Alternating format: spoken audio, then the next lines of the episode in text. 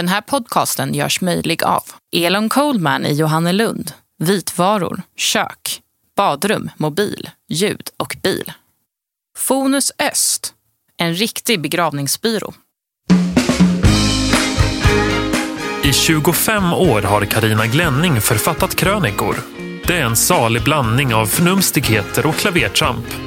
I podden Glennings gliringar läser Karina en handfull av dessa per avsnitt.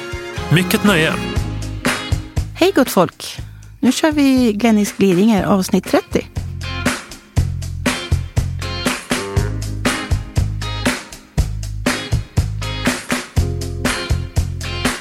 Solsidan är på riktigt. Någonting har hänt och jag känner mig dum. När jag såg Solsidan sist fastnade skrattet i halsen.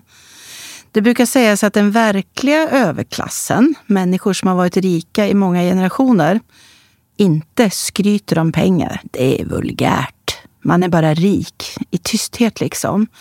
Men bland nyrika är det desto viktigare att visa sina ekonomiska framgångar i materiella ting och positionera sig. Visa att man är en lyckad individ. Jag har alltid skrattat högt åt Solsidan, fram till i söndags. Innan hade jag läst en DN-undersökning. Den visade att 30 procent tycker att det är viktigt att ha ett hem som imponerar på andra. Alltså inte ett hem som man i första hand själv trivs med, utan som imponerar på andra. Nej, det var ingen Stockholmsundersökning. De tillfrågade kom från hela landet citat, ju högre inkomst man har, desto viktigare är det att ha ett imponerande hem att visa upp för vänner och omgivning. Det spelar ingen roll om man bor på landet eller i storstaden. Slutcitat, står det i undersökningen. Vidare står det, hemmet har blivit ett av de främsta sätten att få bekräftelse och väcka andras avund. Avund?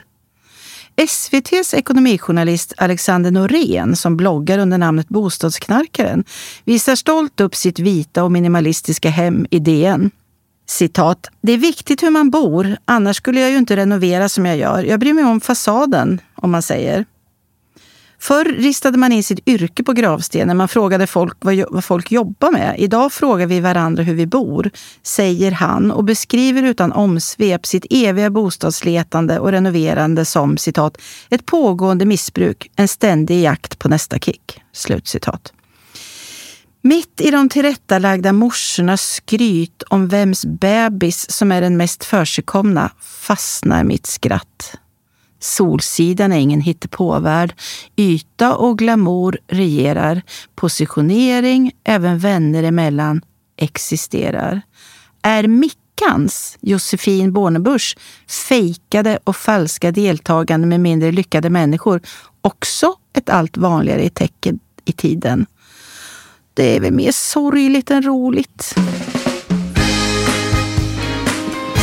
Jag och mitt menageri det kryper och rasslar och kvittrar och kladdas. Inne i mitt hus alltså. Det är våren. Och tänker att katten Sören börjat skicka med helggubben mat hem. Det är väldigt många som bor i mitt hus. Ibland drömmer jag om den fantastiska ekonomi jag skulle ha om alla inneboende var med och bidrog till husets driftskostnader. Kajerna är nu igång med årets bygge i skorstenen och väcker mig med sitt ivriga husbyggarkackel varje morgon. Luftventilen till lilla toaletten bredvid sovrummet sitter nämligen väldigt nära skorstenen. Ibland låter det som om jag har kajfamiljen i bingen. Ljudet fortplantar sig också via rökgången till spacefläkten så att jag har fågelkvitter i öronen även när jag steker kyckling. Husspindlar modell Gigantiska har vaknat till liv och tar sig gärna upp från krypgrunden och in i kåken. De sitter i badrummet, i diskhon och lite varstans. Jag har läst att man ska vara glad över sina husspindlar eftersom deras existens tyder på att kåken varken är mögel eller radonanfrätt. Alltså jag har inga problem med dem. Fångar dem ömt i en burk, förpassar dem till trädgården och ber dem bosätta sig i sädesmagasinet istället. Sörens jaktsäsong har också tagit fart. Åkersorksresterna på halmmattan är ett underbart vårtecken och gör sig fint mot pärlhyacinterna strax intill. Som ni vet skickar jag med helgubben matpizza för att han hjälper mig med en massa tråkjobb. Nytt för i år är att inte bara jag utan även Sören skickar med mat. När helgubben hade åkt sina 15 mil i söndag så ringde han. Du anar inte vad som legat på motorhuven fastkletad under hela resan. Va? Fastkletat? Vadå för något? En halväten mus? Sören gillar att hoppa upp på varma motorhuvar och valde tydligen att äta på helggubbens bil. Sen frös det till under natten och kadavret fastnade. Och att Sören valde att inta sin måltid på huven är väl egentligen inte konstigare än att vi människor snart söker oss till uteserveringar med lite skön infravärme. Heja våren! Varning för semestern. Resa, renovera, bygga nytt 46 procent av svenskarna stressar upp sig för semestern enligt en undersökning från Temo.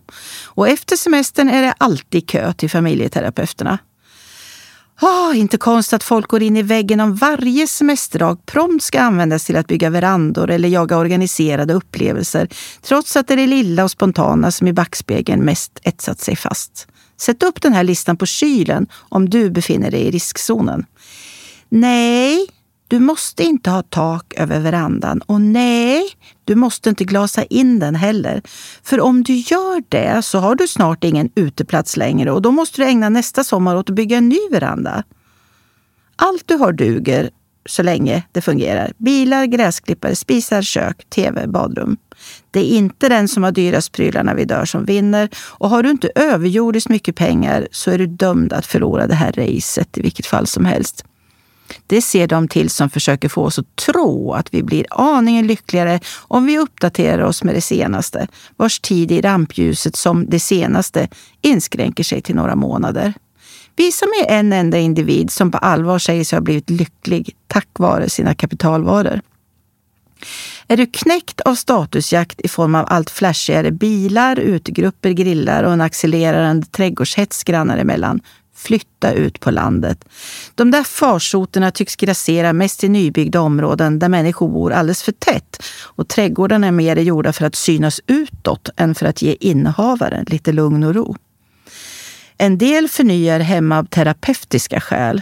Men om samlivet nu inte blivit bättre av sovrummets fondtapet i form av magnolior och bokstäverna Ä, L, S, K, A i vitt på en hylla ovanför sängen så kanske det är dags att tänka om.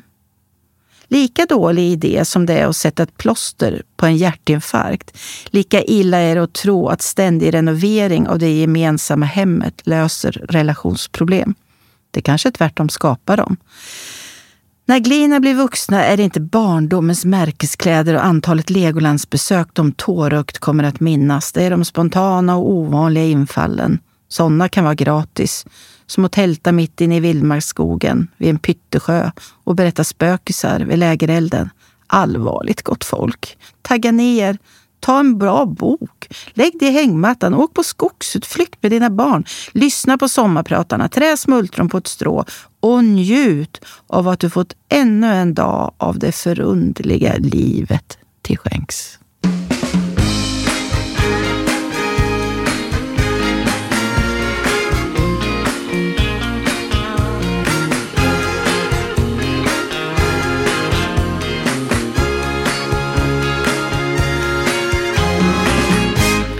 Korvbröd och blaskigt rödtjut. Ibland undrar jag om jag har något huvud, vad som finns i det och var det i så fall befinner sig.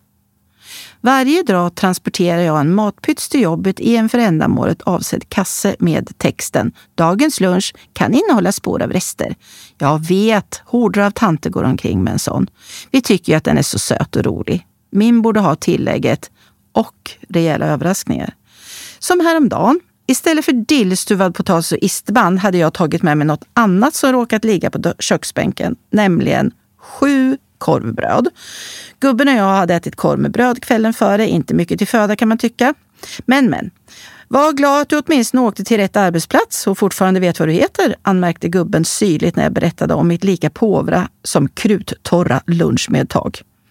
Med tanke på att han i somras transporterade oss till hamnen i Trelleborg istället för till den varifrån Polenfärjan avgick i Karlskrona kan man tycka att karn borde hålla en något lägre profil för såna här tillfällen. Särskilt efter debaclet på Gesundaberget i Dalarna häromhelgen. Vi skulle åka linbanan upp till toppen toppen med vidunderlig utsikt över Siljan. Med i ryggsäcken hade vi fina dessertostar och kex. En måste köra bil, men du ska få dricka vin till osten, sa gubben och bromsade in framför bolaget i Rättvik. Väl på toppen bredde vi ut filten och dukade omkring oss med den betagande utsikten som kuliss. Gubben fyllde vinglaset och räckte mig det i en ridderlig gest. Jag log tacksamt och smuttade. Mm, det smakade vämjeligt.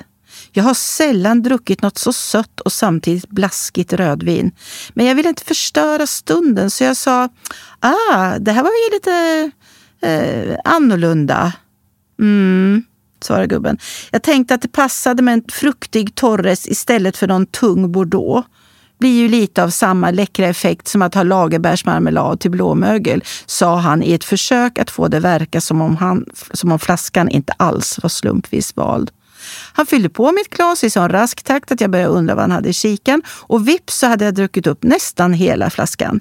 Men vad tusan, det här är ju inte klokt. Här har man plågat i sig nästan en hel flaska erbarmligt rödvin och så får man inte ens känna lite behagligt svaj i skallen. Här kollade jag etiketten. Beverage made from wine with alcohol removed. Torre syra med behagliga 0,5 alkohol. Ligg lite lågt en tid, älskade gubbe. Färgkoordinerade barn. Lugn. Jag är här nu. Avbröt semestern och skyndade tillbaka till jobbet. Orsaken? Sveriges bostadshälsa är synnerligen vacklande. Nu tror ni att det handlar om börskris, bostadsbubblor och allmänt räntekaos. Men nej, det var ett bostadsreportage i en annan tidning som fick mig att lämna hängmattan. I den gavs prov på en inredningsfascism som jag ser som min uppgift att oupphörligen brotta ned. Ja, jag blir gärna en landsmoder för att bringa lite hälsa i ett synsätt kring boende som hetsar människor att bränna ut sig och gå in i väggar. Företrädesvis i olika nyanser av vita väggar, om jag nu får spå lite. Det börjar bli så krångligt att bo att snart ingen klarar av det utan en stab av inhyrda designers, stylister, boendecoacher och trendanalytiker. Reportaget handlade om en familj som bestämt sig för att leva i en helt svartvit värld men nu är ju inte världen svartvit utan fylld av förklarande gråtoner. Jag tror man riskerar att bli en svartvit människa av att bo svartvitt och sådana bidrar inte till den sunda och nödvändiga mångfalden världen behöver. Som tur är för paret i reportaget så begåvades de för två år sedan med en alldeles vithårig dotter som passar väl in i boendekonceptet. Den lilla flickan är på bilderna iförd kolsvart klänning och vita strumpbyxor och fungerar därmed som en alldeles utmärkt inredningsaccessoar. Men tänk nu om en kommande lillebror blir rödhårig! Herregud! Vi lever i en tid då alla vill utmärka sig genom sina barn eller sina hem till exempel. En del gör det genom att uppfinna och ge ungarna namn ingen någonsin har hört. Vissa, få, genom att vägra avslöja deras kön. Andra genom att skapa ett boendekoncept som gör att varje icke trendriktig eller färdkoordinerad gäst känner sig som en ren sabotör. Så ska vi spana, hur ser framtiden ut? Hmm, kanske så här.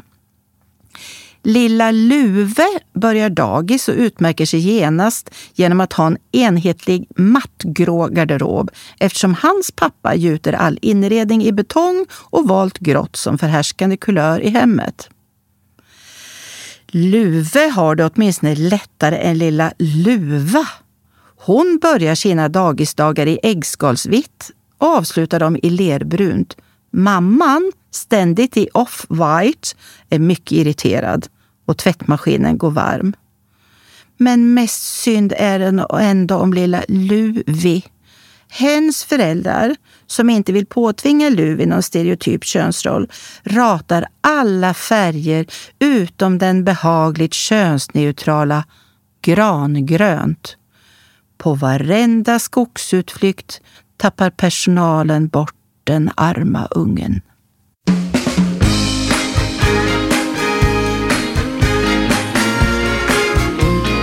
Du har lyssnat på Glennings gliringar. Ansvarig utgivare, Christer Kustvik.